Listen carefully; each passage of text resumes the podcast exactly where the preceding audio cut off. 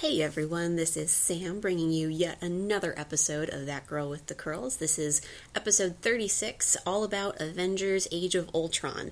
Myself and my very good friend James Rowe, or Roman on the Rocks as you may also know him, uh, we get into this movie. We, we go full on spoilers because it's been about two weeks and I figured that was enough time so people could have seen it and then they'd come back and be like, what did, what did Sam think? about this movie. I know she's all into that comic book stuff and Joss Whedon and really is in love with Chris Evans and staring into his beautiful blue eyes and okay. that was too much information. But hey, uh, when you're in love, you're in love. Uh, anyway, so yeah, just a roundabout way of saying there's spoilers in this episode. Uh, James and I get into it. There's a lot to talk about. It's a, it's a great movie. You should definitely go out and see it before you listen to this, unless you're one of those people who, kind of like me, don't really care about spoilers and you just want to keep listening to see what, uh, or hear actually what myself and James thought. Then by all means, continue listening and uh, hopefully you will be thrilled with the uh, amount of surprisingly geeky and uh, erudite uh, conversation about uh, one of the big superhero movies of the summer. So, yeah, uh, get into it, uh, listen, and come back for more.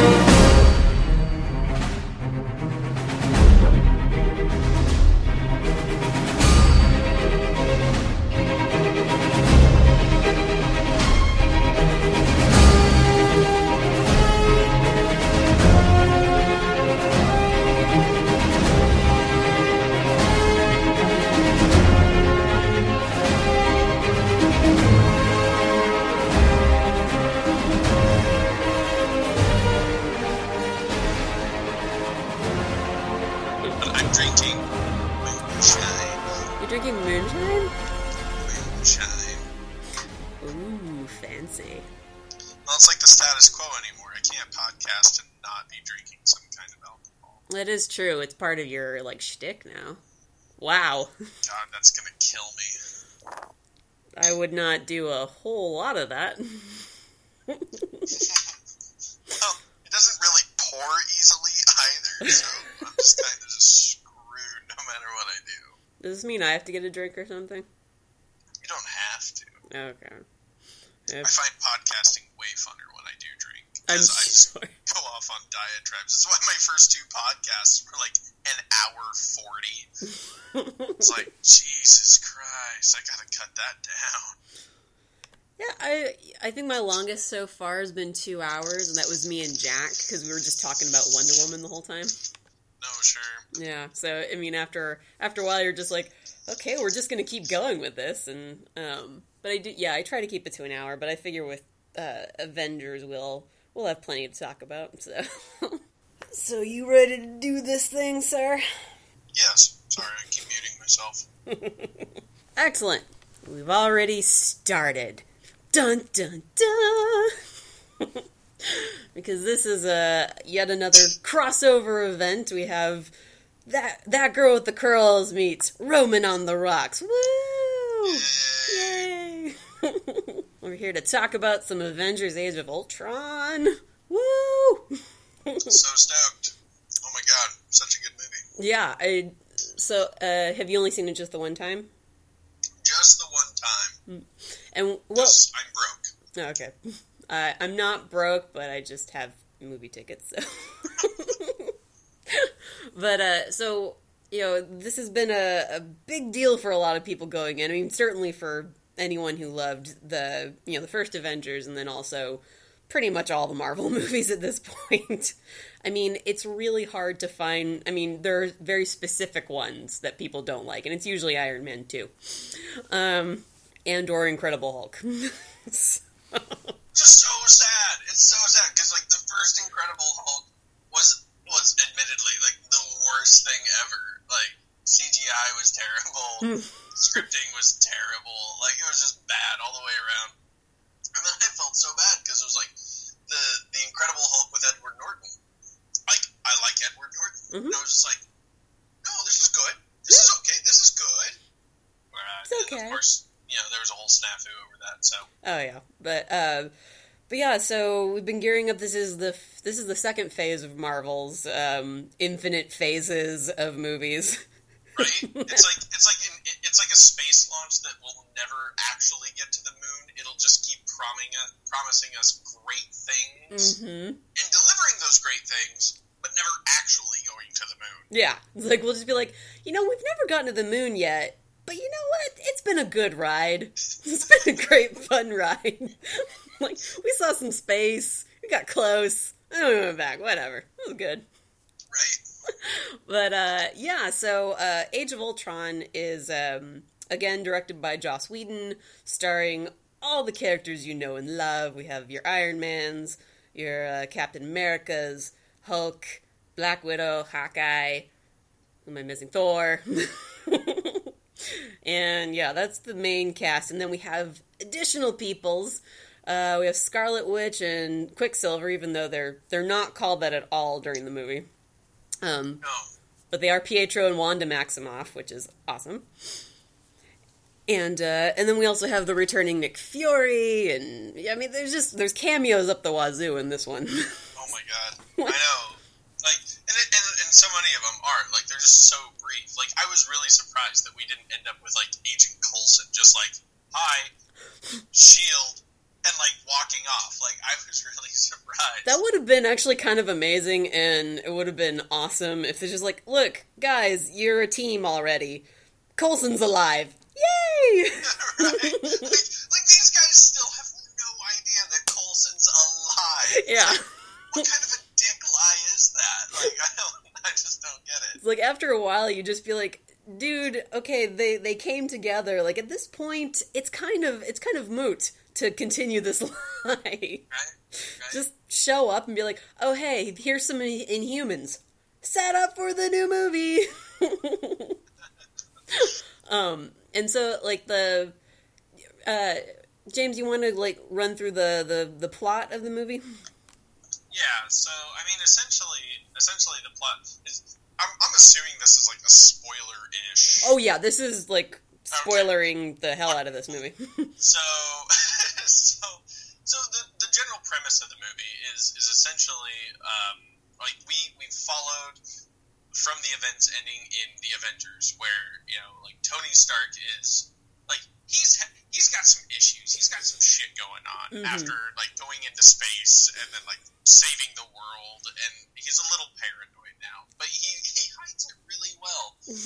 Um, yeah And so ultimately, like his dream is a world where like heroes aren't needed. Mhm. Like there's this great defense system in place. We're not needed, and peace all over the globe, like Mhm. world peace. Um, and so and so of course like um, the Avengers like they're they're the, the movie opens with them looking for the staff of Loki.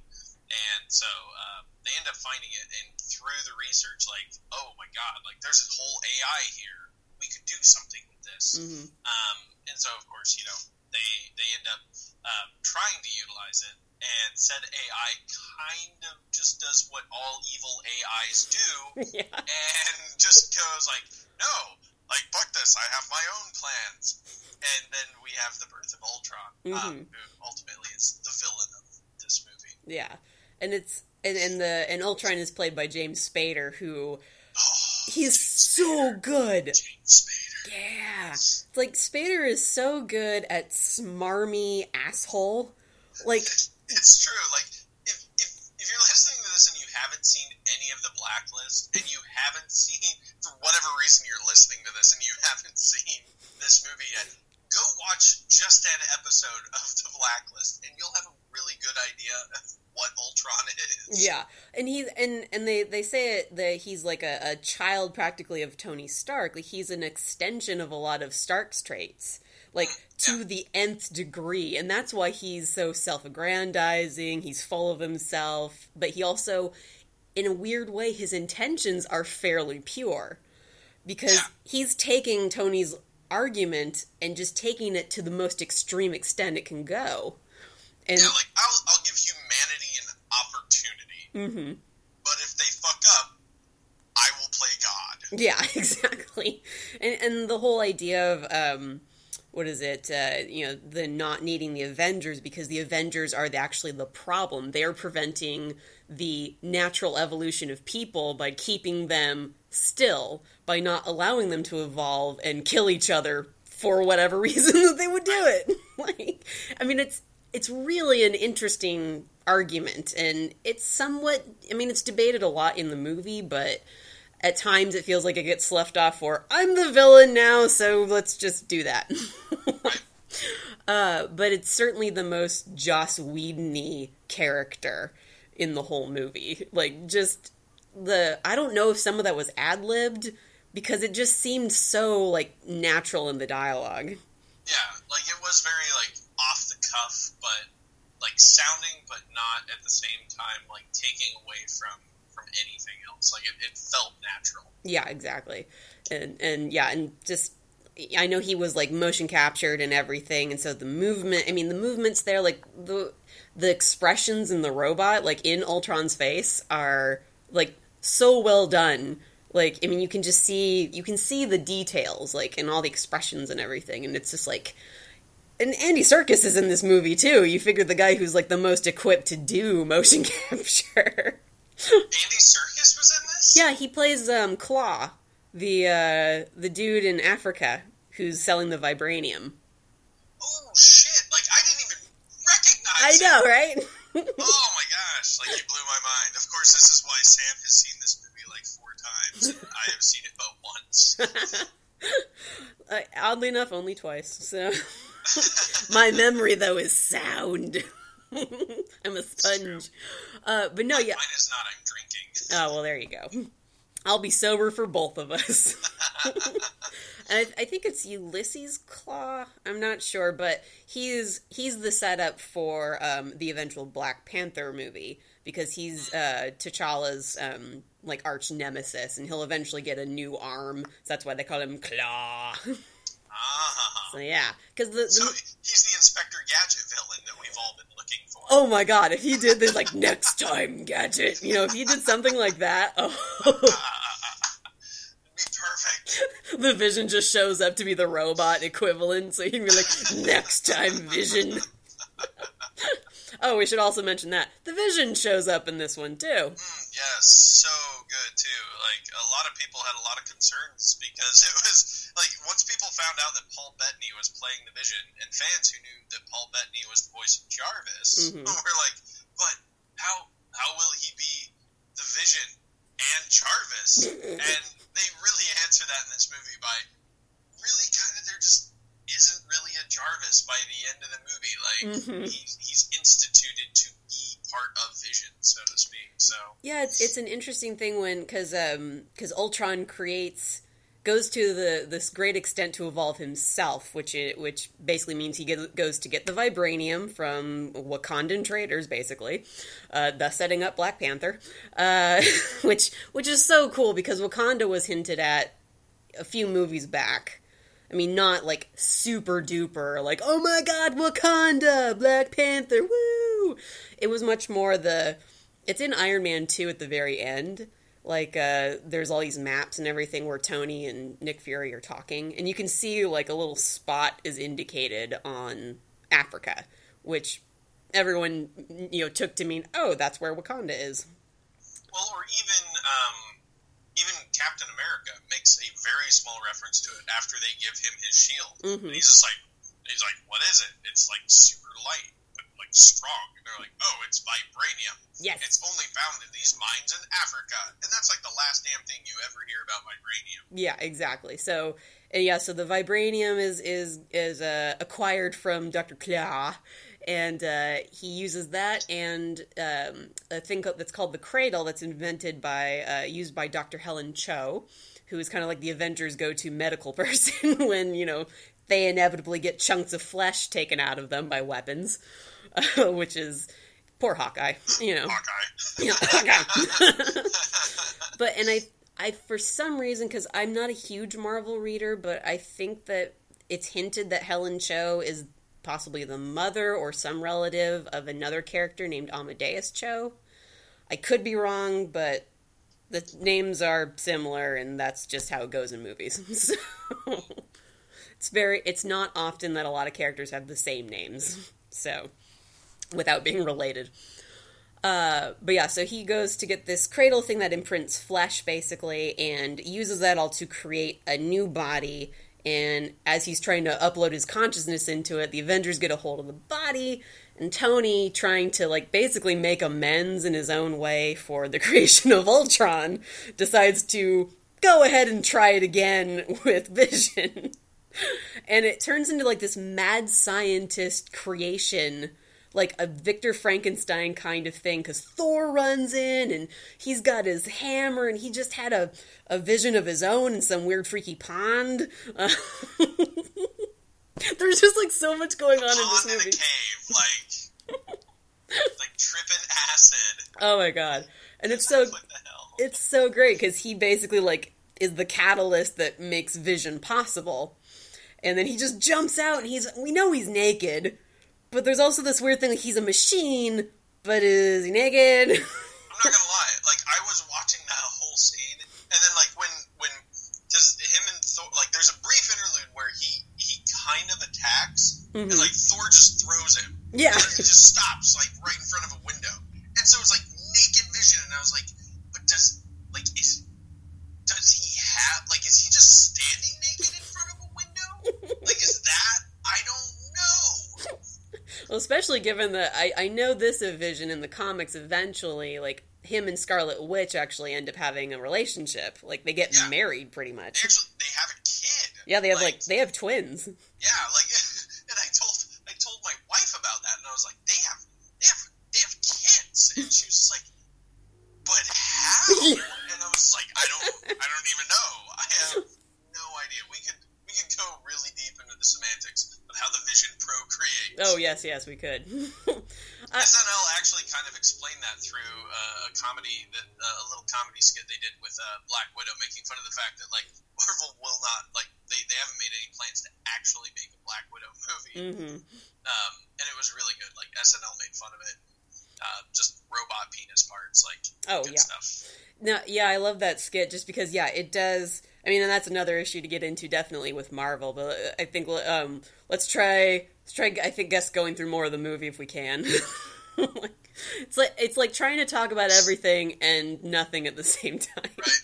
Uh, and and really the whole thing with Vision's creation. If we backtrack a little bit, um, you know, we have Scarlet Witch and uh, Quicksilver, Pietro and Wanda, Wanda Maximoff who um, in this movie because there's the whole thing with uh, fox about the use of mutants and the fact that the twins are mutants and avengers you know they were actually avengers before they were really considered uh, mutants um, before they were revealed to be uh, uh, Ma- magneto's kids so the rights issue basically said that quicksilver was used by both movies and uh, you had Peter Maximoff over in Days of Future Past, and here you have Pietro Maximoff. So in this one, since they can't use the word mutant, they're called enhanced. Enhanced. Um, they were experimented on by Ber- Baron von Strucker, and uh, they basically like got these powers from Loki's staff. I think, maybe, yeah. yeah. So, uh, so now uh, Scarlet Witch has all kinds. She has all the powers. Like she can, uh, you know, read minds. She can like affect things with her her like red smoky power.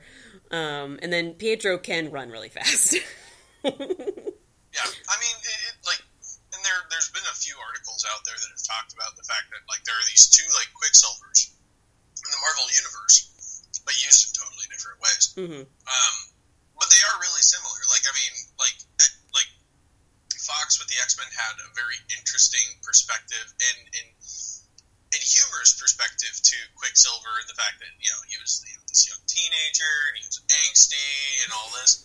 Like, the, and that's not the Quicksilver we got in this movie. Like, this is very like angry, hurt, like like he lo- he lost his family. Like all he has is his sister.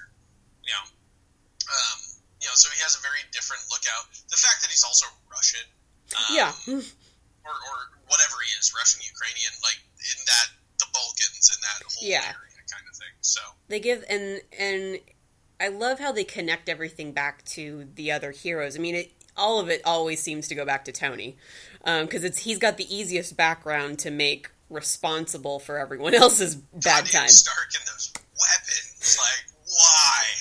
Oh, but it's such a I mean, it's a really good scene. Even though there's when they do those info dumps, it's always difficult to make that sound like, oh, yes, we are just giving our backstory so that you will sympathize with us more, and thus we get across some of this information.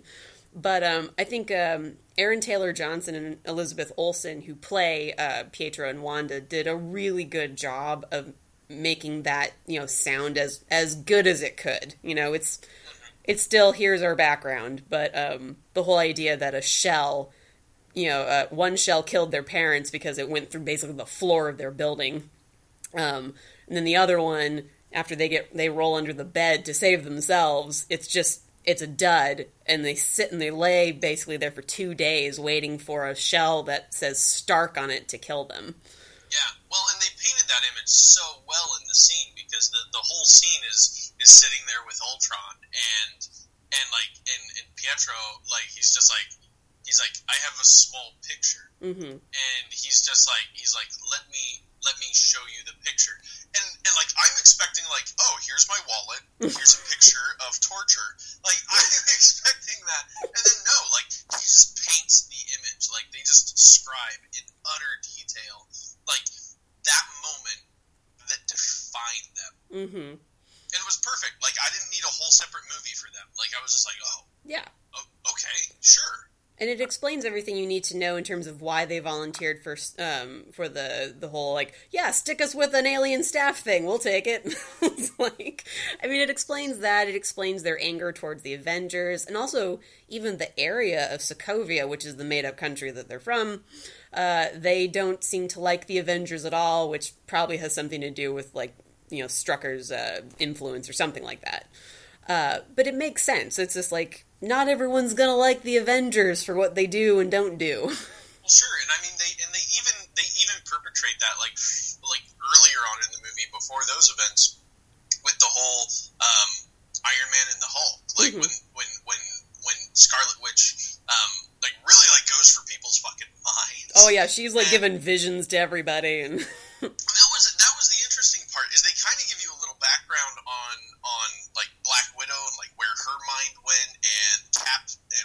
his mind went. Um, we already kind of saw things with Tony um, early early on in the movie. Like the Hulk, they didn't actually show us where he went. Like, do you really want to like, see that?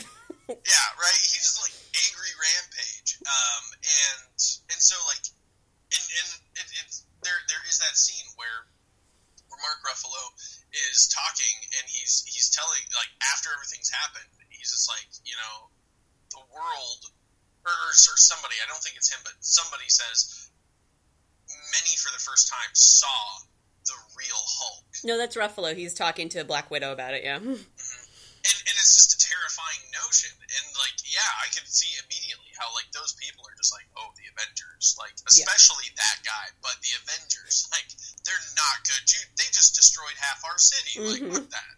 Well, and, and it goes to like there. I mean, there was another running theme: this idea of monsters. Like uh, the, the some of the world sees the Avengers as the problem, like they're the monsters, and then each one of them has their own individual notion of who the monster is. I mean, with uh, with the Hulk, with Bruce Banner, he has a literal rage monster that he turns into. And yet he's the sweetest guy. Like I mean, the the whole little uh, romance set up between him and Scarlet Witch, uh, not Scarlet Witch, um, Black Widow. I mean, I I never saw that coming. I didn't even think of it, but it made sense within the movie. It Yeah. it was something there where you're like, okay, I can see that. You know, Well, the funny thing is, like, a lot of people were like, after seeing that, were just like, well, we feel like it was you know, Mhm. like, and, and I didn't feel that way at all. Like, I felt like they did their best to, to kind of make it natural. Like, granted, no, there wasn't like a backstory to like explain like Yeah. how it started, but like that's not really the important part. Like, this isn't this isn't the real world. I need I don't need to know why you know Banner hooked up with you know Black Widow after she had a bad experience and like I don't I don't care. Like we don't need all that. Yeah. um, but if you go back to the first Avengers movie, she's the one that recruits him. Like she's the one that Fury sends to go get him. They have that whole like amazingly intense scene where he's, you know, testing her, she's testing him kind of thing. And then the first time he changes as the Hulk in, in the Avengers, he's around her. Like they actually have more interactions than I think people are giving them credit for, and it just kind of turned to this whole other thing because when Hulk is done being, you know, effective Hulk, she has to go and calm him down with what they call a lullaby, which just looked like a series of, of touches. So it's just kind of giving him a gentle touch or something like that. I know, like that was the one thing that like kind of threw me because I was just like, because like suddenly he like trails off and like, oh, sleepy time, and I'm like, what did she do to him? Yeah. Like, how do I do that to people?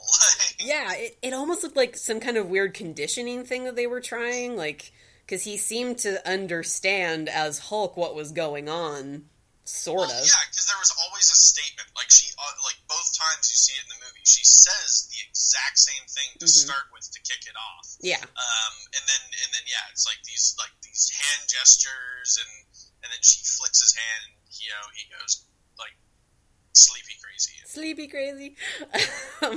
but yeah, so uh, going back, yeah, with the so Scarlet Witch is basically like bewitching all the members of the uh, um, uh, of the team, and Tony sees basically the death of the entire team that he caused. He feels responsible for.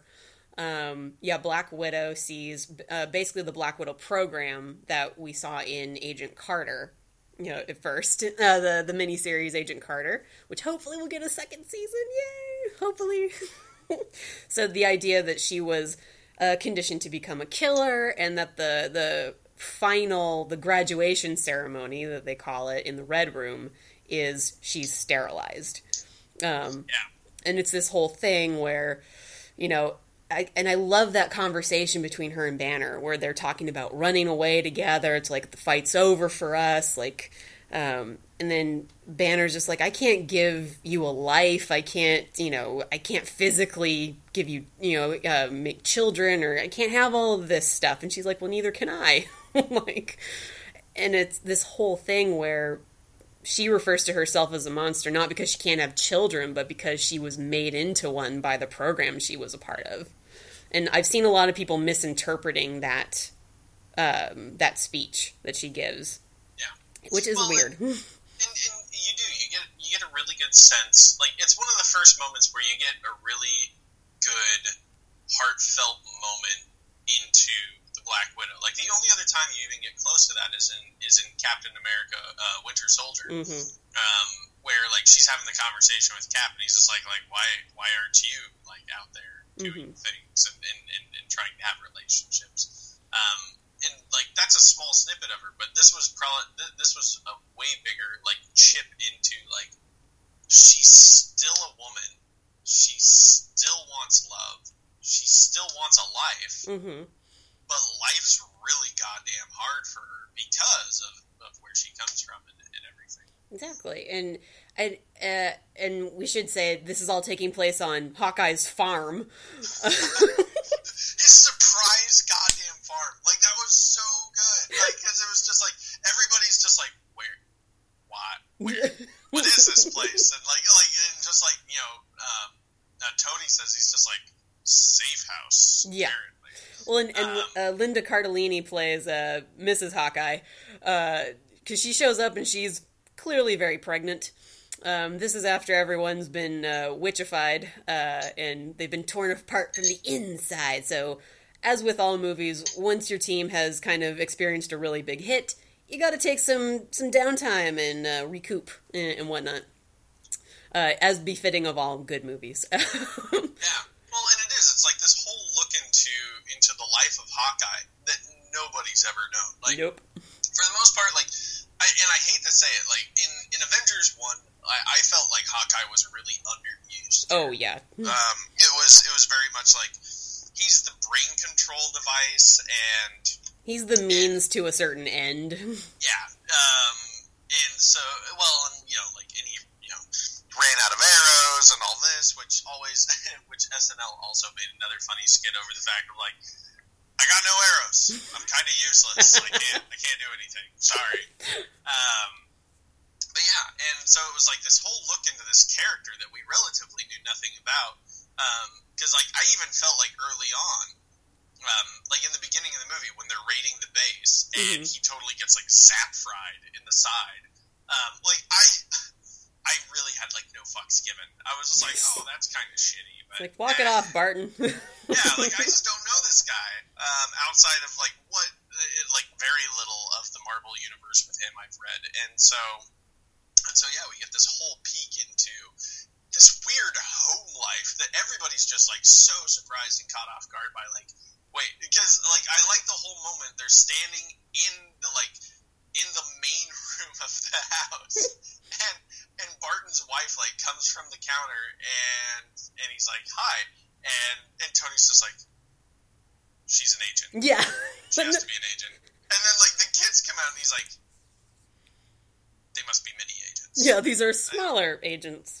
uh, uh, and so yeah, it's like really strange. And I mean, I like the fact that they explained it. You know, the fact that Hawkeye's like, this is this is like the one thing that I I told Fury before I signed up for. Like, this is what I wanted. I didn't want this to be a part of my record or anybody know about this. Like, I did not want them to be involved in any way in the life that I live and the career that I have. hmm Um, but at the same time, like they're very aware of what he like. His family's very aware of what he does. Yeah. Like, it's, it's not like it's a big secret or anything. And I, I love that too. That it's not like, oh my god, honey, who are all these people? It's like, no, Mrs. Hawkeye and the kids, they know that they're, you know, that he goes off and does stuff. It's not like it's not like, honey, but why is Thor in my living room? Did did he help with the construction crew today? Like, I, like it wasn't anything like that.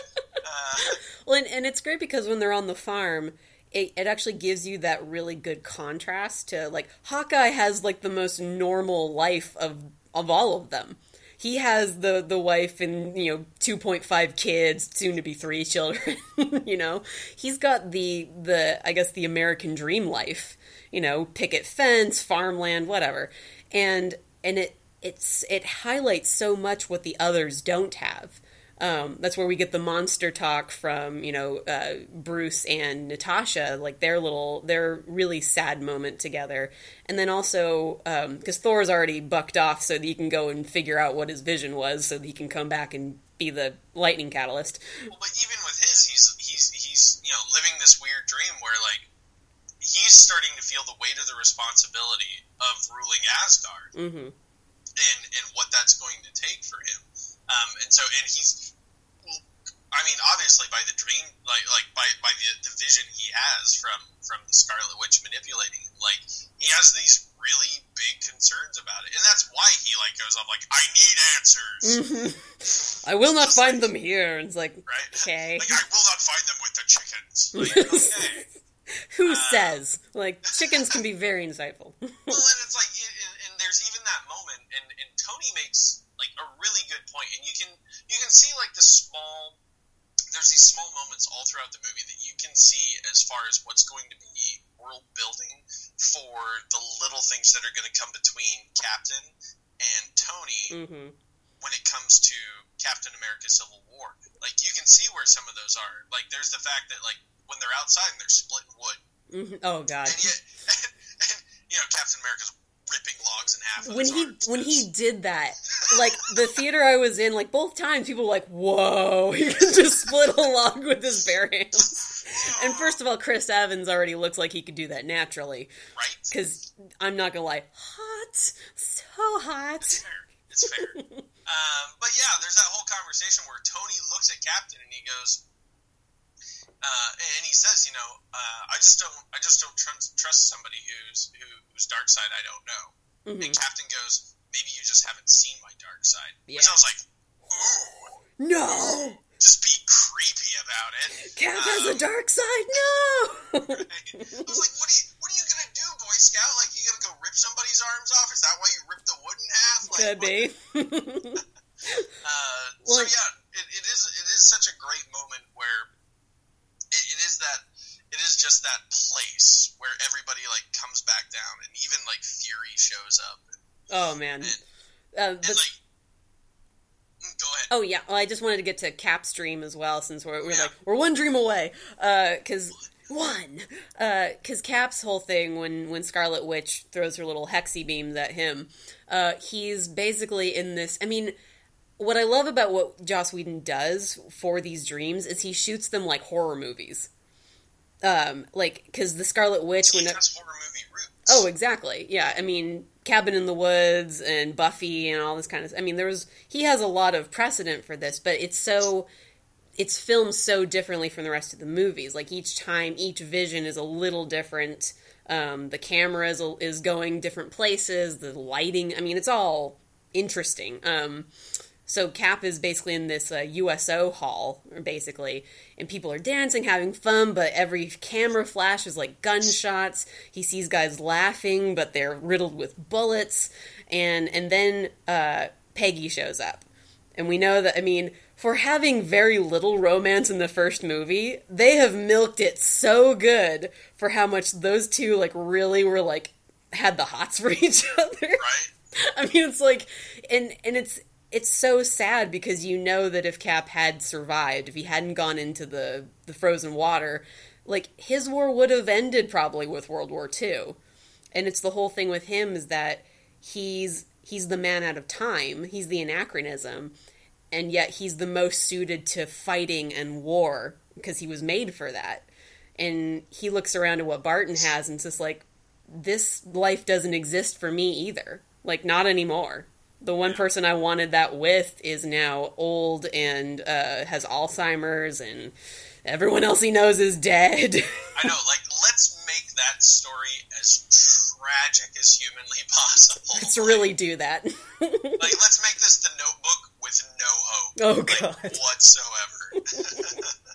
None of that sappy, oh, we died together crap. like, she doesn't know who you are, and it sucks. Yeah. Uh, it's yeah that that part in Winter Soldier was just like no, ouch. Right. It just hurts me where I live. And they, and they do. They just sucker punch you with it, like because mm-hmm. like it's a normal conversation. She's just like you know you, you did what you thought you had to do, and and and I continued on, and then you can't blame yourself for that. And then there's that moment where like who are you? Like, oh. Uh, when she just goes like, Steve, and she's like starting to cry because like she just saw him again, and he's been right, there for it's probably like the first time she's ever seen him, and like, oh my gosh, it was just like, oh, that's just so painful. Like, just oh. a gut punch. It's like, oh, you made me believe in the power of love. Damn you. you stole it. um, but like, yeah, um, Oh, sorry. Um, yeah, because we don't get to see what Hawkeye's vision is because Hawkeye has the best. oh, it's so good, and because you know everyone was thinking it when Scarlet Witch comes up and is about to do the whole mind tricky thing on him. You're like, ah, not again with Hawkeye. And then that arrow to the forehead, and she's electrocuted, and he's all like, I've done that before. Not a fan. like, it was it was pretty good, yeah. This well, this like, movie made Hawkeye so relevant. like, well, and, and that's the thing is like I, I read an article not that long ago, just a few days ago, and, and it really talked about the fact that like Hawkeye as a character is so much more powerful of a character in this movie. Like somebody put it in the terms of like Hawkeye is the glue mm. for the Avengers in this movie, and yeah. he is in so many ways because because of the fact like he has this life outside of everything, and he has this place where it's it's totally a safe haven. Mm-hmm. Um, and the fact that yeah, like he learned lessons from before, and like they did, they did so much more to make him a better character. Like the fact that he has a way bigger quiver of arrows. Oh yeah, um, like he's like loading up with all kinds of arrows when they have that obligatory like suit him up kind of scene. Well, and a lot of that, like they talk about the fact that like uh, you know Tony, like at this point, like and, and and there is like this weird like time gap that never gets explained. Like there's never even a remote small backstory for a lot of stuff. Like like we ended Iron Man three with like Tony Stark like ooh it's gone and I'm not really like into the Iron Man thing. Like eh, mm-hmm. you know I am Iron Man but I'm not Iron. Man. Yeah. And then like suddenly like no he's very actively Iron Man. Like he's he's yeah. very out there like doing shit. He just doesn't have the shrapnel like invading his heart anymore. right. Right. um. Well, and, and like Captain, like the last we saw Captain America Winter Soldier. Like he takes off to go find Bucky, Mhm. like, and then like suddenly like, nope, I've been around here kicking ass, taking names, and, and beating the shit out of Hydra people. Like, Yeah.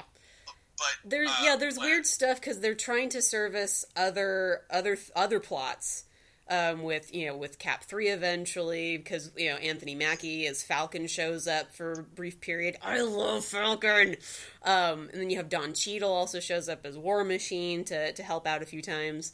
Was so good. I know, well, and I like that because you have this universe now that has established so many characters that you can have them all there and be like, "Oh man, yeah, yay!" And, Well, and the nice thing is with so many characters, like we we all know, like the Avengers, even in the comic books, has a very rotating cast very much so. of members. Like it's it's not strictly going to stay like Captain, Iron Man, Thor, Black Widow, and Hawkeye. Mhm. Like it's not going to stay these members and the Hulk. They're not going to stay these members forever. Like Yeah. they're just not. Uh, reasonably, a the actors are just going to get to a point where they're just like, I'm I'm just done. I'm Yeah. out. Which we already know is coming, and and it's a sad fact. Like with Cap, um, um, Chris Evans. Chris Evans, sorry, he he's uh, like he only signed I think like a three year contract. He's got Uh, a he has I think a seven seven picture deal, something like that. And I Yeah. think Civil War might be no, he's he's still in Avengers, um, the Infinity uh, War. So he's got about three more left, I think. But they have definitely set it up where because because anybody who's read Marvel knows like uh, Bucky Bucky Barnes eventually becomes Captain America.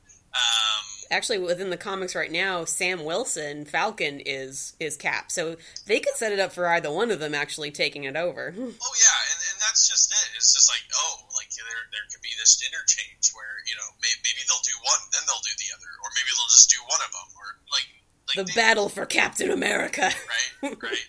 Um, I somehow think Bucky would win that. I don't know why, but Possibly. Um, so yeah, it's it's one of those where this this movie really like it was better in a lot of ways, I think, than a, than the first Avengers. hmm But at the same time, like there were a lot of things about the first Avengers that were just great. Yeah. Um, overall, and, I think it was just the whole we got to live we got to live the amazing dream of like the Avengers. It's a thing. It's Yeah. a real thing. Oh my god. Yeah, the the Uh, first Avengers is essentially like the that the finale, the the the third act of that movie is all payoff for like five years worth of other movies. Yeah. Like that was the that's the fanboy fangirl dream right there. So I mean, there's a lot of like faults in the first Avengers movie, you know, in terms of story and plot and everything like that. But it's still a fun movie, and you don't really care or think about it. Whereas um, apparently Ultron was the movie Whedon pitched to Marvel first. And that's what got him the job, basically, of directing those first two Avengers movies. Like, this was the one he wanted to do. So, and this is also the first one under Disney, I think. I don't no Avengers was under Disney. Yeah. Okay. So, but this is just purely Whedon and what he wanted from the very start. So it feels like it feels more Whedon than the first one did, if that makes sense.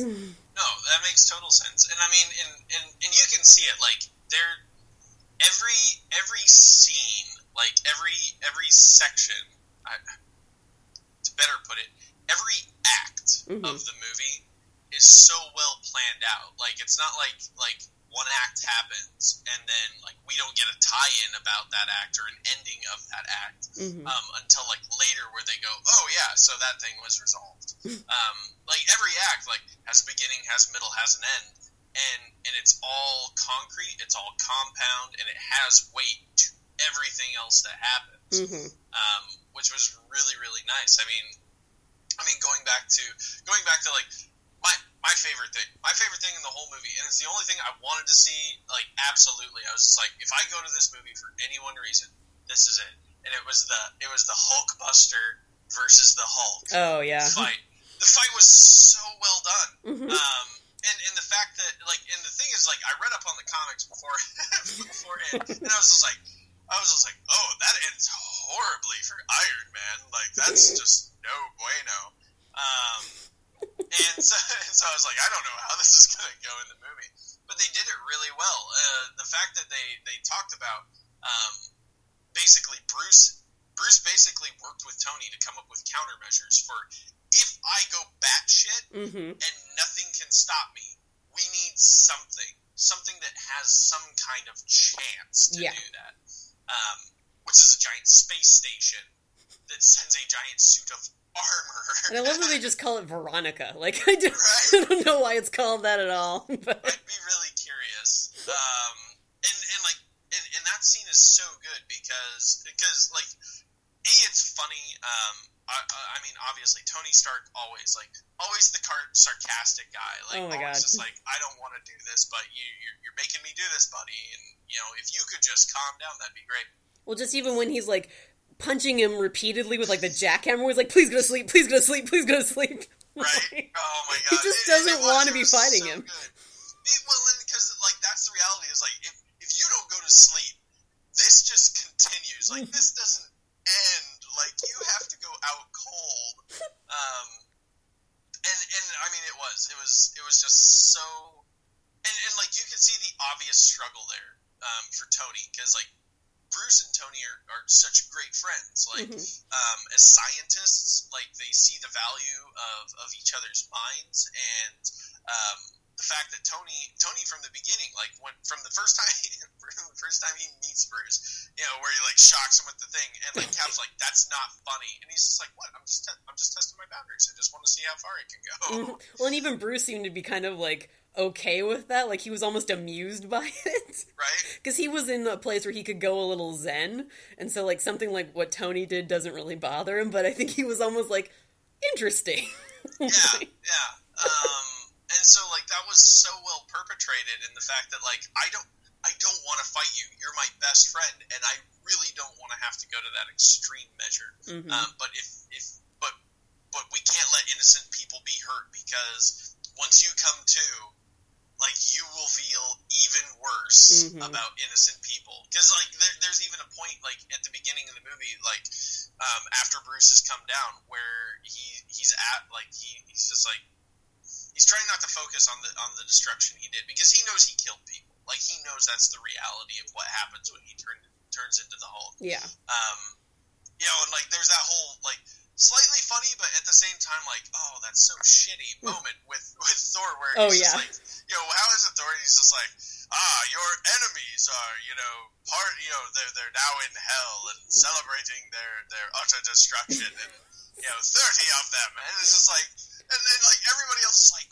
what are you doing? I love that Cap just is just like, mm, no. he's just like, I mean, they're just relishing and like it's just horrible. Like I don't know how to come back from this. I'm just bad at this Yeah, now. there's yeah. I mean, Thor, Thor, because like yeah, Black Widow is basically trying to to tell Bruce that you know if you hadn't been the Hulk, Hawkeye probably would have gotten killed.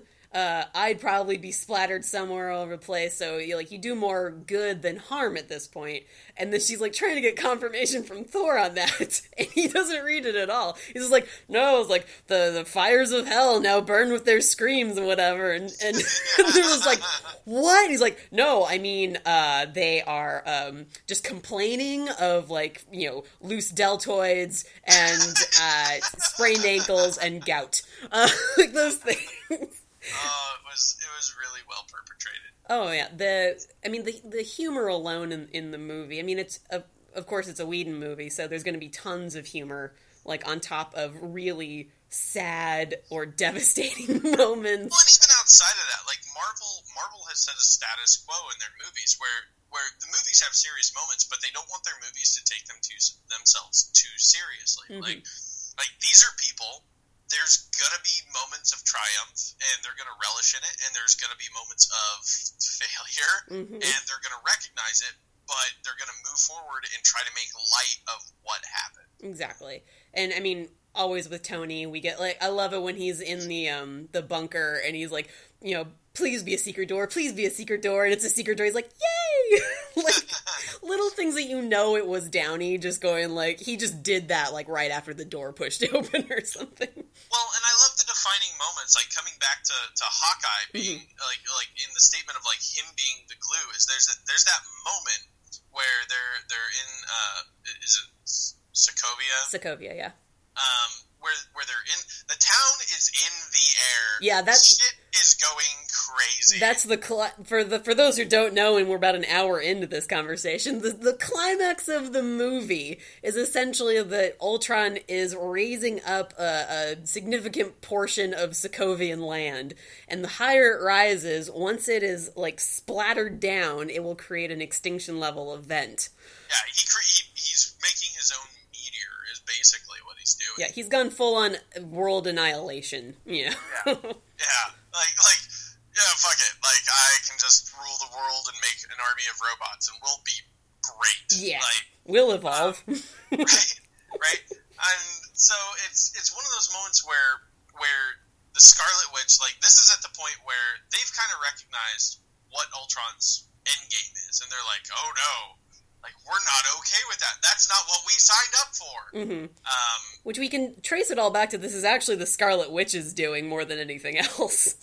like, so, so she's having that moment where where like shit's going down and it's crazy, and and Hawkeye like just puts it to her. He goes, he goes, you know, if if you can't do this, like I will, I, I'll I'll call for your brother, and he can get you out of here, and and you know, and you'll be safe, and and whatever, you know, and we'll do our business, or you step up, you recognize what this is, and you fight for what you believe, and and you do what's required, and you step out there. But the second you do, you're an Avenger. mm-hmm.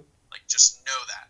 Um, and, and it's just this odd scene because like it's something like you never would have expected out of Hawkeye. Yeah. Of all of the characters, like I would have expected like the inspirational speech from from Cap. I would have expected it from from shit from Tony Stark. Like I would have expected that um, because they've dealt with like the real world consequences of, of their actions and things like that. But yeah, no, like Hawkeye, the the guy who nobody really gave a shit about in the first Avengers is just like shit serious, Mhm. man up, Yeah. and and it's just and, and, it- and it is it's this defining moment for the Scarlet Witch because her brother's kind of already made his choice as far as like what he's gonna do. Um, And I think that's a really good contrast between Pietro and Wanda. Like, I mean, they, they do it even with the going back to the big picture, little picture stuff. Because Wanda and Ultron are thinking big picture in their own ways. Like, Wanda is effectively the catalyst for all the events of Ultron because she's the one that has Tony see the thing and then lets him take the staff. I mean, thus concluding so and so. Whereas Pietro, like when they're talking about these big picture things, he's like, no, I have one thing in mind all the time. Like this one thing. And so, and his solutions are much more like fast paced. Like when they're fighting over the Ultron body, he disconnects everything first. You know, he's the one making those snap decisions. Whereas, you know, Wanda is is just trying to think of every possible um, permutation of it, I suppose.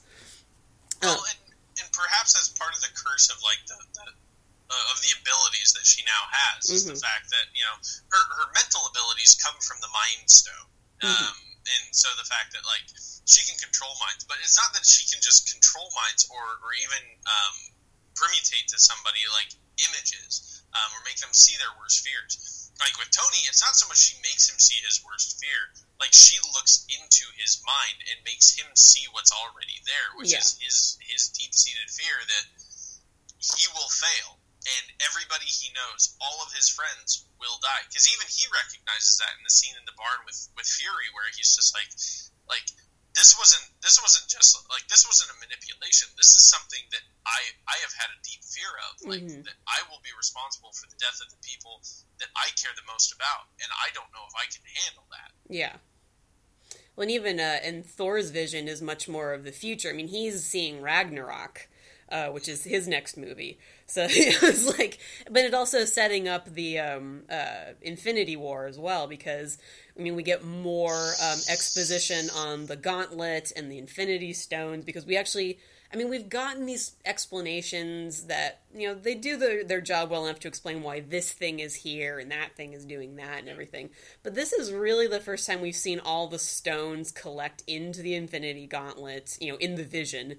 Um, and then Thor really like laying it out there for Cap and Tony to be like, "Hey, this is going to be an issue." Uh, Well, yeah, because even even when he's the catalyst for starting uh, like for for you know essentially like kicking off Vision. Like once Vision has like you know like hey. Thank you for not letting me go on a rampage fest, and he's just like, "Yeah, no problem." like he, like Thor's the only person in that room who has any sense of what Vision is Mm-hmm. and why he's important. Like Yeah. he's the only one. Like everybody else is just like, it's a crazy robot thing, and it will kill us all. It's a killer bot. And he's just like, no, no, this is the only thing. Like, like I don't know what it is, but I know it's not evil, Mhm. and it's it's it's it's the means to an end. It's something achieve what we have, and and even at the end, like with the fact that like um, it's revealed like he like the Mind Stone is part of Vision. He's just like like this is really important, and really this is the safest place it can be at this point in time. Like there's nothing else that we can do because destroying the stone would kill millions of people. Like Yeah. it'd be a catastrophic kind of event. Um, but yeah, it was, it was, and I like that scene because for the first time, like really any at, at any time, like Thor is the smartest person in the fucking room. I know that doesn't happen very often. Poor Thor. Thor always seems like, especially with the Avengers, and even in his own movie, sometimes like they still don't quite know what to do with the guy. Like to, I mean, the first movie was necessary to set up for the Avengers, and it, it turned out to be like a really surprising hit movie. I mean, it was well done, and the stuff with Loki was great. The second one, you know, I don't know, it meandered a bit more than I was, you know, comfortable with, but still entertaining. Um, it's it's just kind of like they're like, yeah, Thor's there, but other than throwing his hammer and then looking kind of like doopy every once in a while, what else are we gonna do with him? Right? Like, and, and it's so sad because, like, out of the Marvel movies, like, those are probably the movies that are the most lackluster to me are, are his movies. Because the first movie, like, they shoehorn in that horrible romance. Um, and, and it's so obvious that it's, like, just shoehorned in there. It's just like, why do we. He's, he's, he's fucking Thor. He's the god of thunder. Like, this guy can destroy cities if he wants to why does he care about her so damn much? Well, and the fact that it only takes like two days for them to be like hopelessly, it's like a Disney story. Uh, well, I mean, that was, but that was before Disney. like, uh, well, and even like Thor two, the Dark World, or, or yeah, Dark well, World. yeah, the Dark World, like, um, like the villain, super good. Like, th- this is the problem that I keep seeing in these movies is the villain is Like, I'm like, I am all about this villain. Like, he's he's powerful. Like, he threatens the existence of, of not just mankind, but uh, you know, typically Asgard. Like, he threatens multiple planes of existence, so to speak hmm and and like they're great. And then there's Thor.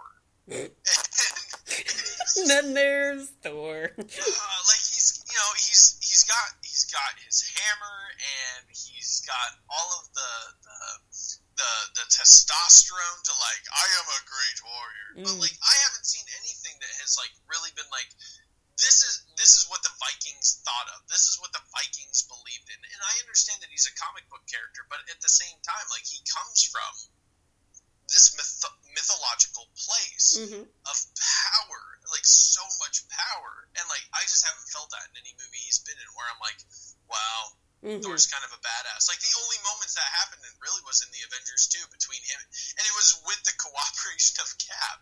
It was like every like like the moment where. In the beginning of the movie, and like there's a line of soldiers and tanks. Oh yeah, yeah. It's just like hit the shield, boom, and everything dies. I love when they do that. I love because that that opening tracking shot that they do. That's you know basically like a redux of what happened in the first Avengers movie. So it's it's this huge long tracking shot going from each hero to each hero as they're just like kicking ass and taking names and everything.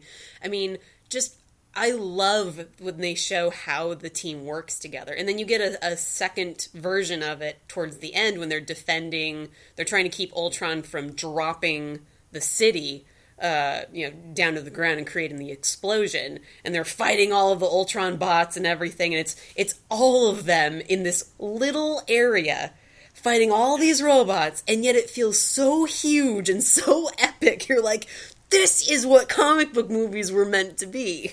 Yeah. Like- well, and, and those are like those are the moments where like they make it seem so so great. Like the only and that is the moment where like I felt like I really saw the most power Thor has is like towards the end of the movie where it's it's you know like Tony's got a crazy idea like of course hey he does. we're gonna try this and we hope it fucking works or we're all fucking dead. Crazy um, Tony and his crazy ideas. And, and it is that moment where you know, like Thor, Thor strikes the pinion, and it's this huge calling of power, um, and ultimately, you know, like shatters this giant rock into lots of little rocks, um, which which is like at the same time, it's like it's less catastrophic, but how catastrophic was it? yeah. Like, who's gonna crunch the numbers on that one? like, right? I'm like, I know science, and like, even if you have small meteors, there's collateral damage. Yeah, but um, and and I think what I, what precedes a lot of this stuff too is like let's talk about Thor's hammer because that becomes a plot point that no one really saw coming. It's a huge plot point. That Oh, nobody yeah. saw coming because it like it, it starts with the whole like that that whole innocent scene. Like it's the after party, and all of the Avengers are sitting around, and Thor's hammer's just like sitting on the edge of an end table. I just love that it's like a huge paperweight in the middle of a table. right? In, in, on this coffee table. And so, and they're all like bullshit. and Hawkeye's like, so what you're saying is if I can pick up that hammer, I get all of the powers of Thor. I rule Asgard. I'm the coolest guy on the planet. And he's just like, yeah. He's just like, go ahead, try it. Yeah, if you're worthy. and so each of the heroes, like it's it's it's humorous because each of the heroes like takes their shot at like grabbing the hammer because nobody has like there's not like it's not like a set guideline of rules Mhm. like written down anywhere that like well if you know you're a good person and you do your chores and you don't anger other people and you walk little old ladies across the street you can have the power of Thor. For like, real? It's not that, yeah, right. It's like it's like he who is worthy can wield the power of Mjolnir, and it's just like and so all the heroes like take their try at it, and they're really humorous. They're hilarious. Like the whole like I love the whole Don Cheadle and and uh, uh, Robert Downey like as Iron Oh. Man War Machine with the gauntlets. Like like like are you are you are you giving it your all? Like yeah, I'm doing it. Like okay, like let's do this. Like come on. I just like he's like, you gotta represent. Like, are you on my team? Are you on my team? like, just yeah, the exchange between the two of them. They're using like the rocket launchers off of their uh, gauntlets. Yeah, to try Well, and I, I love that continued relationship. Like, like that's the one thing about Machine that's always been like slightly sad to me because I like Don Cheadle. I Mhm. like him as, as as the replacement choice to to become War Machine. Um, and like I just like the way the character is represented. Mhm. And it's always been like these moments where uh, anytime he shows up, like you still see see like him and Tony still like best friends. Yeah. Like they they they still like rely on each other and help each other out, and, and it's so great.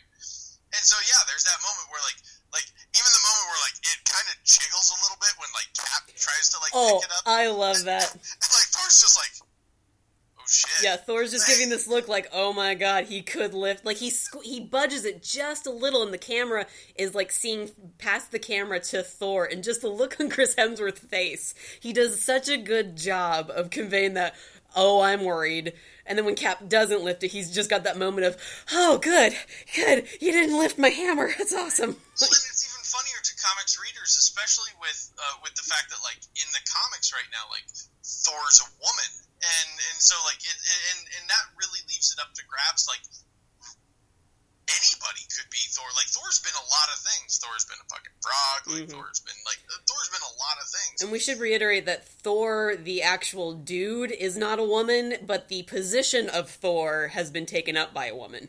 yes, Thor yes. is now just called Odin's son. It's confusing because now they're saying Thor is both job title and his name, but whatever. So Uh, so so yeah, so there's there's all of that, and then there's and then after the vision, like Hammer is just like laying around, and nobody other than Thor can call the power of the hammer or pick it up, Mhm. and then like the vision just like whoop, hey, there you go, it's like, and like just picks it up and hands it to him, and like and then everybody else in the room like sees it and they're like. whoa. That's when you need to cut to Keanu Reeves just going, whoa. like, and I'm not even kidding. Both times I saw it in the theater, when the Vision like shit when he hands the hammer over to Thor, when that moment happens, everyone in the theater is like, "Oh," because they do such a good job of setting up that you, I mean, the worthiness factor. And, and, well, and the best part is they didn't just leave it off either. It's Mm-hmm. not like, oh, like this moment happened, and then like it, it just never ties in like ever in the rest of the movie. Like it's the whole like like Thor decides like he's gonna go and hold off Ultron um, and help the Vision. Mhm. And then there's that whole trade off where like suddenly he's just like he's just getting his ass beat and handed to him, and then he is just like you know are you like any time that you're ready. yeah, he's like running out of things to say. He's like, "I am Thor, Odin's son, you know, ruler of Asgard." You know, all this. He's like giving all the epitaphs and everything. He's just like stalling.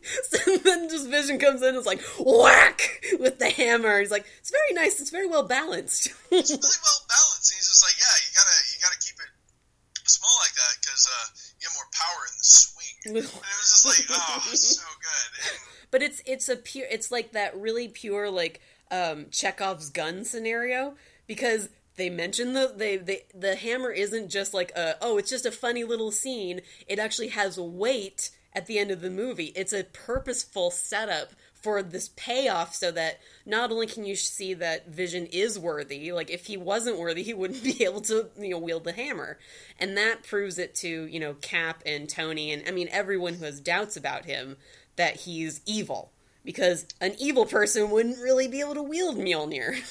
Yeah. Well, and, and, and they and they and, and they continue to touch on the whole thing. Like by the end of the movie, like there's this whole scene where like Thor's getting ready to like go back to Asgard, and Mhm. he, you know, and he's walking, he's talking to Tony, he's talking to Cap, and they're like, well, I mean, he, he's kind of like like like he's. He's, he's like an android, so it's like not even the same rules. Like it's, Yeah. it's different. Like he's not he's not like human. So you know, like it's totally different rules. there was a there was another exchange of that where they talk about like what if if you put the if you put Mjolnir down in an elevator, elevator still goes up, and uh, and Cap's like elevator elevator's not worthy. like just, I love that exchange. Like that might be. Other than Hawkeye's, uh, you know, the the first part of his speech to Scarlet Witch, where he's like, the the city is flying. The city is flying. Like, uh, I have like, uh, what is it? Oh, it's like the city is flying. Uh, we're fighting you know, a bunch of robots, and I have a bow and arrow. None of this makes sense. None of this makes sense. like that was probably one of the best like motivational speeches because he says that right before he says the whole like you go out there, you're an Avenger, and it's just so it's so effective to like humanize him and then also like build him up in a heroic sense too because he's the one guy you could really you know who could really give that speech because Scarlet Witch is still not not Scarlet Witch uh Black Widow. I don't even know why I'm trying to get them confused. There's so many women in this. Oh my god. Ah when is Marvel gonna stop putting so many women in these movies? Actually, this one probably has the most women in than any Marvel movie at this point, which is really depressing. Um, but yeah, that the and the it was interesting because there was this guy I follow on Twitter, uh, Brett White, who mentioned that when when Black Widow fights, she throws her entire body into everything. Like you know, she she's a trained assassin, but she still only weighs you know probably like a buck thirty, like maybe. And so if you've got 130 pounds going at you at 100 miles an hour, that's gonna freaking hurt. like, so she has to put everything into fighting like way less than like Cap has to, or Thor, or even Tony with his, the armor and everything. Um, whereas Hawkeye is the dude in the background for the most part with the arrows. Like he's the the long range um, like sniper basically. yeah. Um, but it, no, it's such a great. support class. He is, and then when he gets when he runs out of arrows, he can just jump down there and like stabby stabby with the bow, I suppose. Well, and they, they made a good example that. Like, I mean, they used that a little bit in the Avengers with Hawkeye in the first movie, but in this movie, like, it was so much more like there were there were a lot of moments where, yeah, like instead of like wasting an arrow to like you know to, to shoot at a guy, like he'd have enemies behind him and like he would turn around and, like jab him in the face with it. like unnaturally um, knowledgeable of people being behind him, like a lot. it's like, man, to have um, your senses. Yeah, well, and I mean, and, and the end of the movie sets things up really well. Like, like going back to the whole like rotating cast of Avengers with with the whole like Captain and Black Widow are left with the whole aspect of like we have new Avengers like we have the we have the Scarlet Witch and we have uh, War Machine and we have um, Falcon and Vision Falcon and Vision. You know, like we got to whip them into shape because they're they're they're Avengers. Mhm. Um, which just goes to show like in in future movies like they'll they'll all have like obviously a role. Um, I'm I'm just I'm I'm stuck on the vision. I really am. Like I just want to see so much out of that character. Um, Well, they, they made him so endearingly. Go- I mean, they just made him a really endearing character very quickly, and and it helps because he's Paul Bettany, and we've heard his voice for several movies. Like he just has a naturally warm voice, despite playing a computer.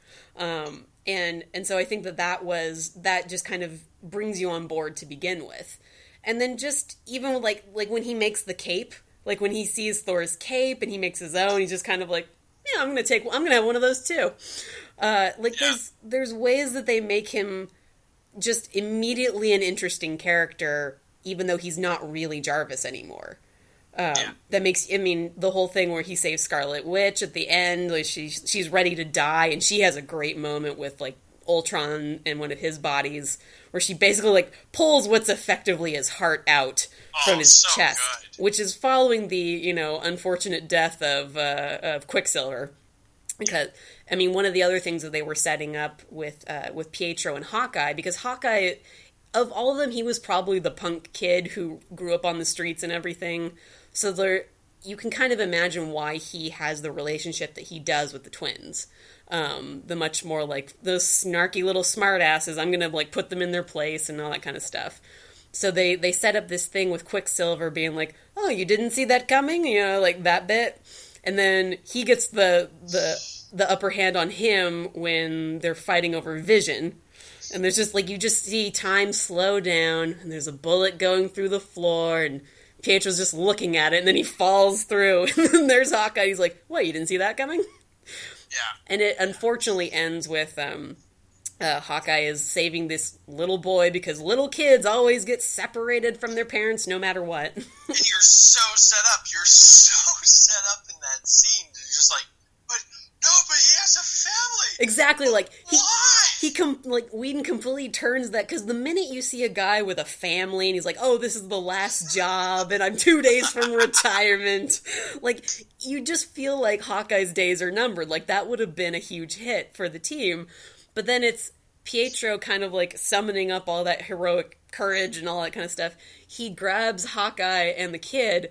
Gets them out of the way as Ultron's coming down with like a the Quinjet to um, to shoot them, and then you cut and there's like this moment of silence, and then you look over, and then there's Pietro with tons of bullet holes in his body. riddled. Yeah. Yeah. Like, and, and like, I'm not gonna lie. There was like some part of me is like, but somebody can save him, right? Yeah, you're just like, Somebody's gonna save him. no one can die in the Marvel universe. We've established Right. this. like, Oh man. Coulson lives. So does Pietro, right? Right? Like, I'm just waiting for him to show up in Agents of Shield. Oh Like, my that's that's where like like all the characters, all the good characters who die, they they end up in Agents of Shield. I would love it if Aaron Taylor Johnson just showed up.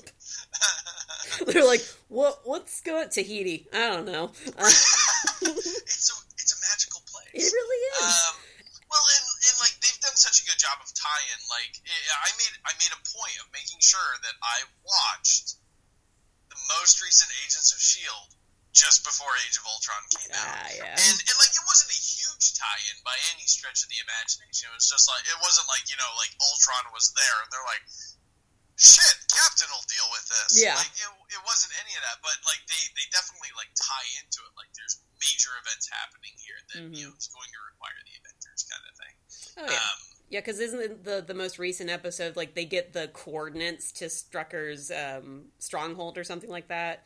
yeah. Which yeah, so I mean, if anything, that's all the information you really need. Is like that's how they know where to go, you know, to get the staff. Yeah.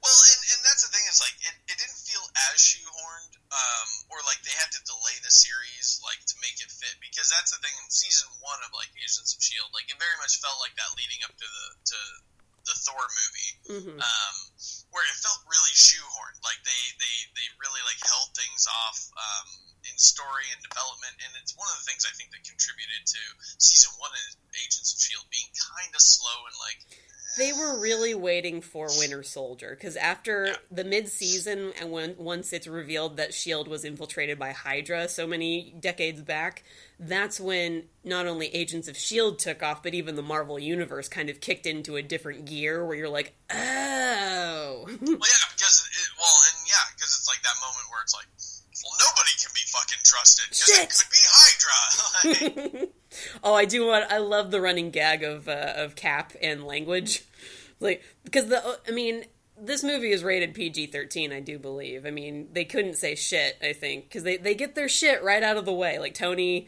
Tony goes for the the stronghold, hits the force shield, and he's like, "Shit!" Like, And Cap's all like, "Language." like language, and then it's like the running gag through the rest of the whole Where it's just like, like I wouldn't want to offend, you know, Cap's like delicate ears or anything like that. And I love it because uh, when when Thor like runs off and uh, Tony's like, "And for gosh sakes, watch your language," and Cap's just like, "That's not going anywhere anytime soon." just the resignation he has that everyone's gonna comment on it. It's like so good. Um, so uh, we're we're at almost an hour and a half. Uh, but James, I remember that you you posted an article or you sent one to me that was um, a comparison of Ultron to Man of Steel. I think. I don't know. I, I think it was something about commenting on the carnage versus you know saving the people. I want to say you sent something. I didn't send anything. Okay. Never mind. Well, no, because I saw something. I with- think I know what you're talking about, though. yeah, because there's this whole thing. Because the entire third act of this movie, when they're trying to save Sokovia, um, is essentially them just trying to save the people. Like it is all pretty much devoted to evacuating um, the city, and then once the rock has has um, freed itself from the ground, essentially trying to keep um, the the robots from killing more people. You know, it's all Well, about yeah. saving. Yeah, well, and that's the contra- like like that's the conflict initially. Is like before they know that like um, Fury's coming with you know his giant fucking airship of savior. Um, Airship of Savior. yeah, they're like like they're trying to figure that problem out. Like it's like there's like five or six of us, and like what the like like Tony figure out how to fix this. Yeah. Everybody else figure out how to kill robots and save everybody. Yeah. And they have no plan. They have nothing. Like in terms of saving people, like this isn't going to end well. Mhm. Like this is going to end very poorly. They're they're pretty much re- um, resigned to it. Like this is the last hurrah. Like we're not leaving these people here, so therefore we're not leaving. Yeah. Um, well, yeah, because even like Black Widow, like she she tells Cap that she's like, "There's worse ways to die."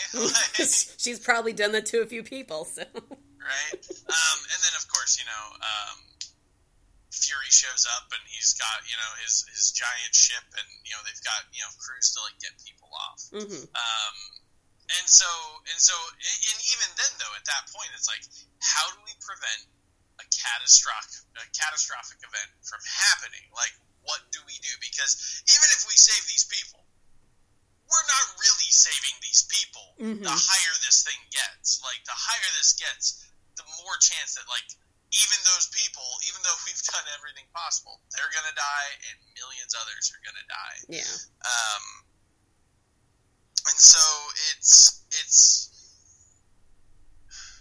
it's this.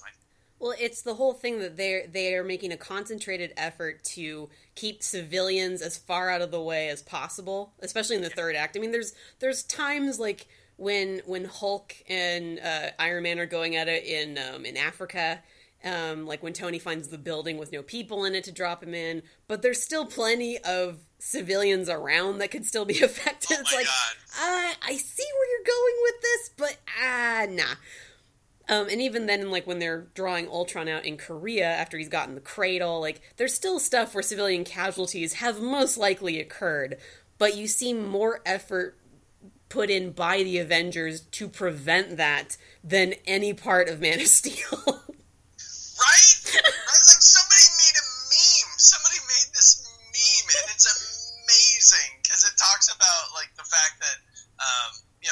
addresses that whole issue, and it's the mm-hmm. whole like it's that like you know the last part of the meme is like that face on Superman where he's just screaming. Oh yeah. and, and and you know he he's talking and and it's just it is quintessential because like it, there's that really direct contrast where like these heroes did everything possible beforehand mm-hmm. of saving as many people as they could. You just kind of destroyed a bunch of buildings. Yeah, you destroyed like city. pretty much all of Metropolis. I mean, that city looked pretty devastated when you were standing there kissing Lois Lane amidst the ashes of the dead. I love you. we're gonna kiss. We're making totally making out. Oh, I love you, Lois.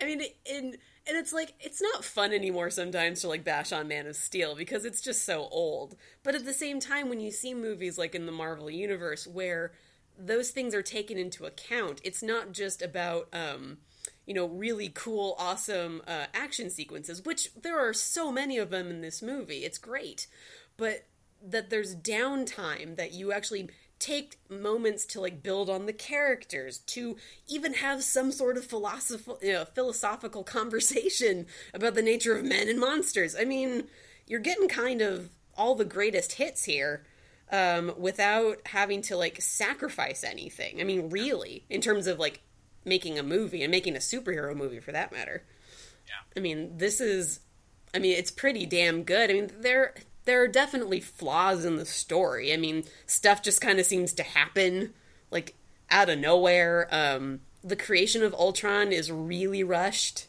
like to the point where you're like it cuz it's a montage of creating the program once they they find it. And then it's like, "Oh, we did a few tests. There's a party. Oh, sir, I'll let you know." And then suddenly it works. Yeah. There's like yeah. like he like like he's been out of the room less than like twenty seconds. And Yeah. It's just like test success. Yeah, it's like this really Like, quick cut. Make Ultron, and it's just like wait wait what? But he told you to test it. Why did you test it and then make a robot? Like why did that happen? Damn it, Jarvis! Leave you with one job. like, and it's like, yeah, I mean, and even the the trip to the dream pool that um, basically Thor takes with uh, Erik Selvig. I mean, Stellan Skarsgård is just there to take him to a pool, and then he has it's he He's says literally the cab driver. Yeah. Like, And like they- is it dangerous? Yes. I wouldn't want it any other way. And then cut to we're in a cave yeah, with a vision pool. and he's Like, got a box. He has a box with him. Like, and it's just like, okay, I, f- I mean, the, the so the thing going, What's in the box? yeah, what's in the box? then Kevin Spacey shows up for no reason. Um, because I know that this movie was cut down significantly. Like, it's got a three-hour plus runtime in reality. I think um, that Joss Whedon cut it down, and that when it's released on DVD, Blu-ray, it's going to have the extended cut and the deleted scenes, all that kind of stuff. So we're looking at a much longer movie, and it feels like that because there are just these moments where you're like, I feel like there was a scene before that that explained a few things. Well, yeah, like even like the the, almost the entire first act. Like when Mhm. you're talking about like like again, Iron Man. Tony Stark's still Iron Man. Like how is that happening? Or Cap is apparently not just hunting down Bucky in who knows where land. I guess like, Falcon's in charge of finding Bucky for the most part. right? Like there's these little little pieces that you're like, wait, what? Um, like, and, and if you're if you're somebody who hasn't seen any of the other movies, then then you'll probably just roll with most of it. You'll be like, that's something feels off. I don't Mhm. know what, but okay, whatever. Um, and you'll be fine with it. But yeah, like obviously those of us who have like seen all of the previous movies, um, we're just like, but what about that? My continuity alarm is going way off right now. Yeah. Well, and it's one of the things like I know they have done in other movie in past movies where like they've gone back and they've touched on something where it's just like, oh, during that time, like I was doing this. And it's like, Mhm. oh, okay, I guess that explains it. Sure. Fair enough. um, and I think uh, I think before we go as well, uh, to the mid credit scene, because there was no end credit this time. Yeah. Uh, Joss Joss Whedon was very vocal about that. He was like, "Look, there's only one, and it's in the mid credit roll." I got argument with a girl in the theater about it because I was walking out because Chris had tuned me into it and it was just like, "I've been to the this is this is my second time and I'm telling you, that's it. It's the mid credit. Like that's it. Like Mhm. there's nothing at the end." And, like I told this girl and like all her friends are like, "No, but she's like a diehard fan," and I was just like, "I'm a diehard fan, and I'm telling you." there is nothing at the end. Like you, you will waste your time unless you really want to appreciate the people who made this movie. And then by all means, like, Yeah. sit here and watch the credits. Go with God, with my blessing. um, but yeah, the mid credit scene is uh, basically uh, we see like a little like, fan room or whatever, and then like you hear the opening of a door, and there's the Infinity Gauntlet, and then we gauntlet, and it's sands any stones, any gems. And then we hear Thanos, and we see the big purple rock dude, and he's like, "Fine, I'll take care of it myself." And he puts the gauntlet on, and that's it. Ah, so good. And Yes. they- and like I'm, I'm just, I'm so intensely wanting that, that movie. I want it so bad. and mostly because like they've done so much world building to it. Like Mhm. we we end the Avengers with like the very first scene of like Thanos, and it's just like, oh, I don't know anything about him. Internet, tell me things. And then I was like, oh my god, like that's amazing. Um, and then of course Guardians of the Galaxy, like the direct like the direct tie into Thanos. It wasn't really even like an after cutscene. It's like right in the middle of the movie. Yeah. Like the big bad guy's just like, I want your help, and if you don't do it, I'll kill you. And it's just like, do you know who you're talking to? Do you know at all who you're talking to? Um, you know, obviously, like Thanos has his own major plan mm-hmm. through all of it, and and and this was finally the culmination of that. Like, this is the plan. Now I'm just gonna go take care of business Yep. because that's what I do. Because apparently, if if nobody else can do it right, I might as well do it myself. Well, and that was that was my whole. I mean, I that was my issue with the scene because he's like, "Fine, I'll do it myself." It's like, why didn't you just do that from the beginning, dude? Why didn't we just start that way? Yeah, it's like, ah, I don't see. I mean, I know that Thor was like, someone's been pulling the strings behind this like bigger plans. Like, I don't think as many strings are being pulled as you think. I think it was just Thanos sending a bunch of lackeys to try and get some stones for himself. Right? And then when that didn't happen, he was just like, "Fine, dumbasses, I'll do it." it's Just just like just like fuck you guys. Like why? Why do I rely on help? like, why do we even bother? I'm just gonna sit in my space chair and laugh and It smile. It feels like that's all Thanos does. We don't ever see him do anything else than sit in his space chair. Like that's it. Like it's it's like it's like dad. It's like we just made dad get out of his fucking easy chair. Like, and he's oh. just angry about it now. Like I told you to mow the lawn. Now I have to do it myself. I told you to mow the lawn. Well, screw you. I'm gonna get an infinity gem. Like, fine. I mean, I, I appreciate what it's doing to set up Infinity War and everything, because I maybe not until Ragnarok, like Thor Ragnarok, are we gonna get another like really close tie-in to Infinity War. Like, I don't know how Civil War will tie in at all, if it will.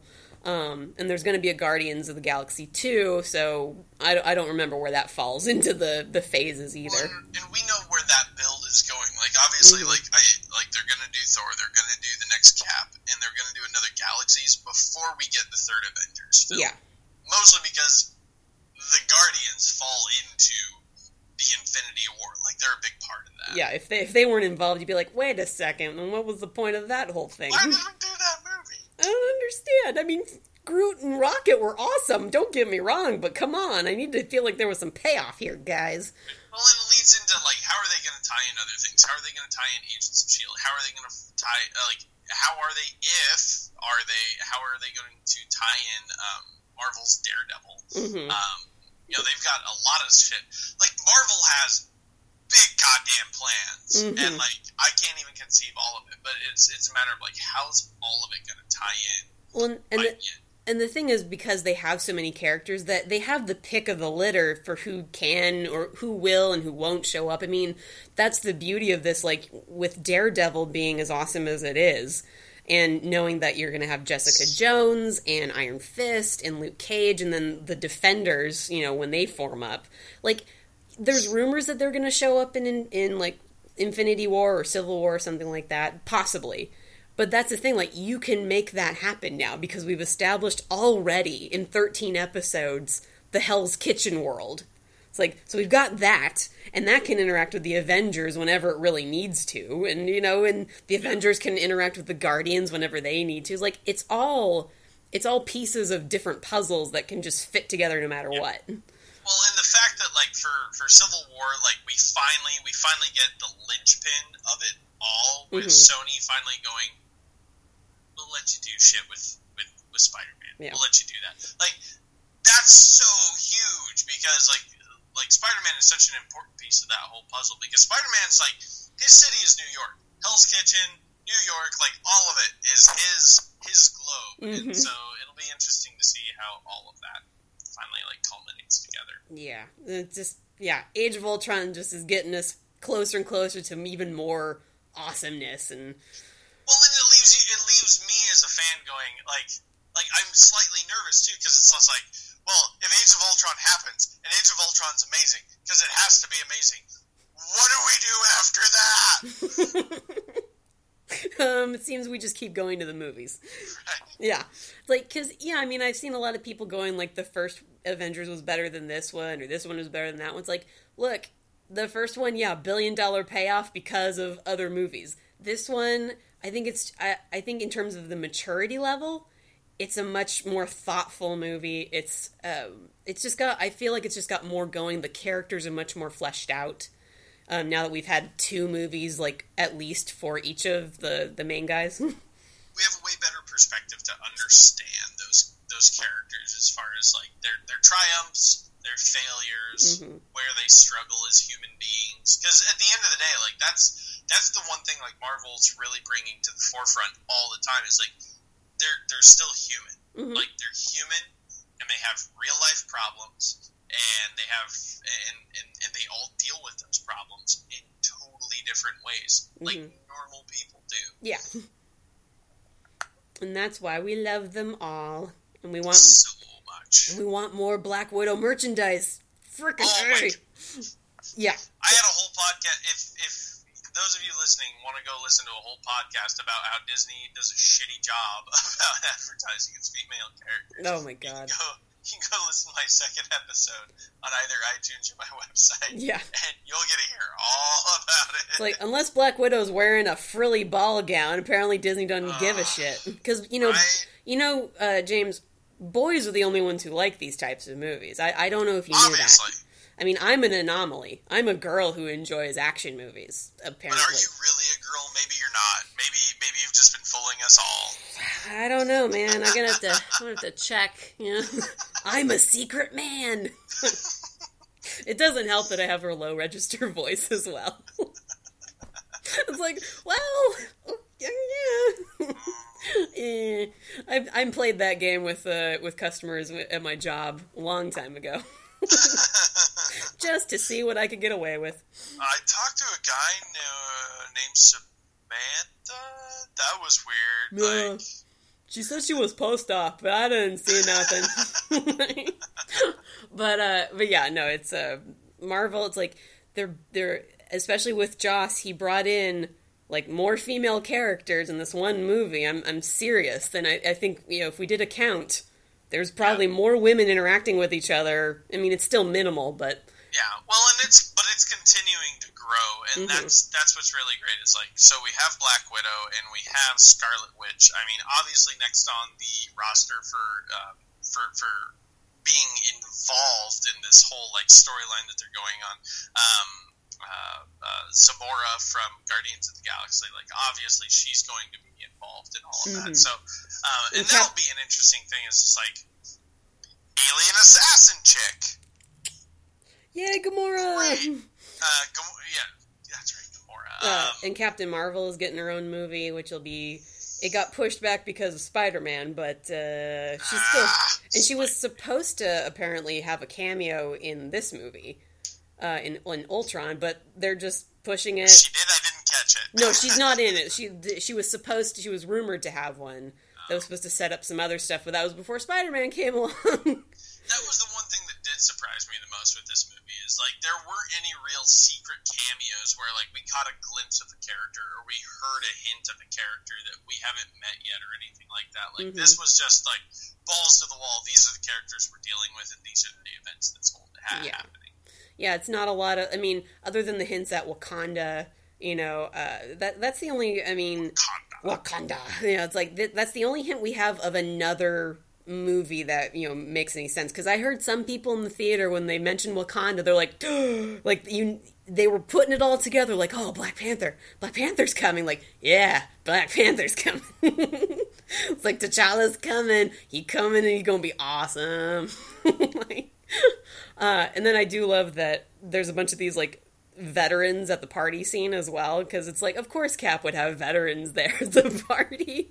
And that's where the obligatory stan lee cameo is and uh, and then he gets to just be kind of there and cute and that's fine. Well, and Kevin Smith just recently did a whole thing that was like Stan Lee, like the leading the leading cameo artist. And Oh, it's yeah. This whole like it's this whole like little thing that like he he directed and everything, and there's like known actors in it, and it's it's like how to how to deliver like the perfect cameo, um, and and like really like.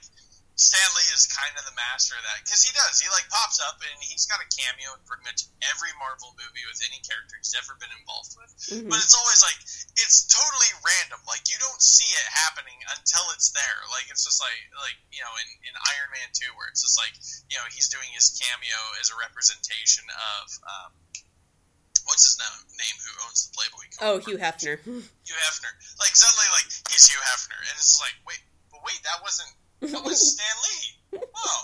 Um, and, and it's unfortunate that like anybody who doesn't know who Stan Lee is, it's just like why do they keep showing this old guy in these movies? Like who is he? it's like what the hell it's like well he was like pretty much the creator of all of them you know halvesies with you know joe simon or jack kirby or you know You know, I was telling somebody about that the other day. I was just like, for as much credit as that guy gets, like he's like half of the equation to like Jack Kirby and everything. I was like, but you never see them getting cameos. Oh well, yeah. Unfortunately, Kirby's dead, so not as many opportunities. we have CGI. They Oh, can yeah. they can edit his face.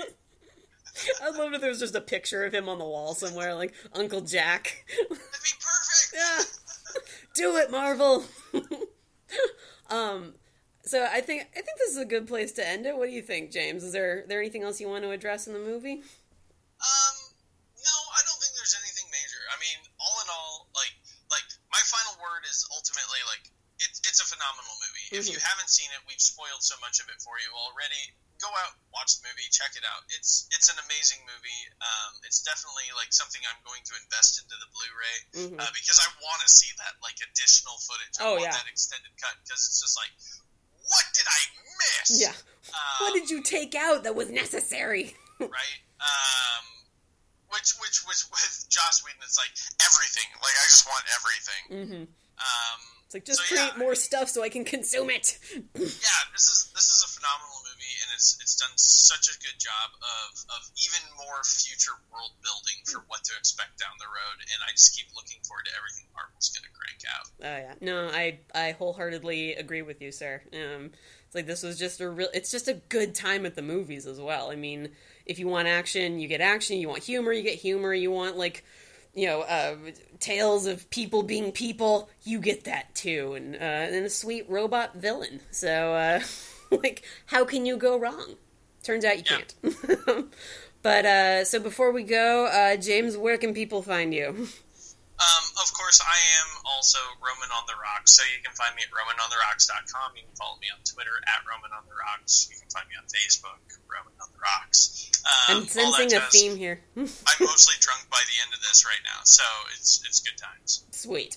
Uh, and then for those listening, you know you you should know where to find me, but if not, here you go. Uh, at darling underscore Sammy on the Twitters, uh, on Facebook, it's actually Maniacal Curls is the group. Uh, please go like it and have fun.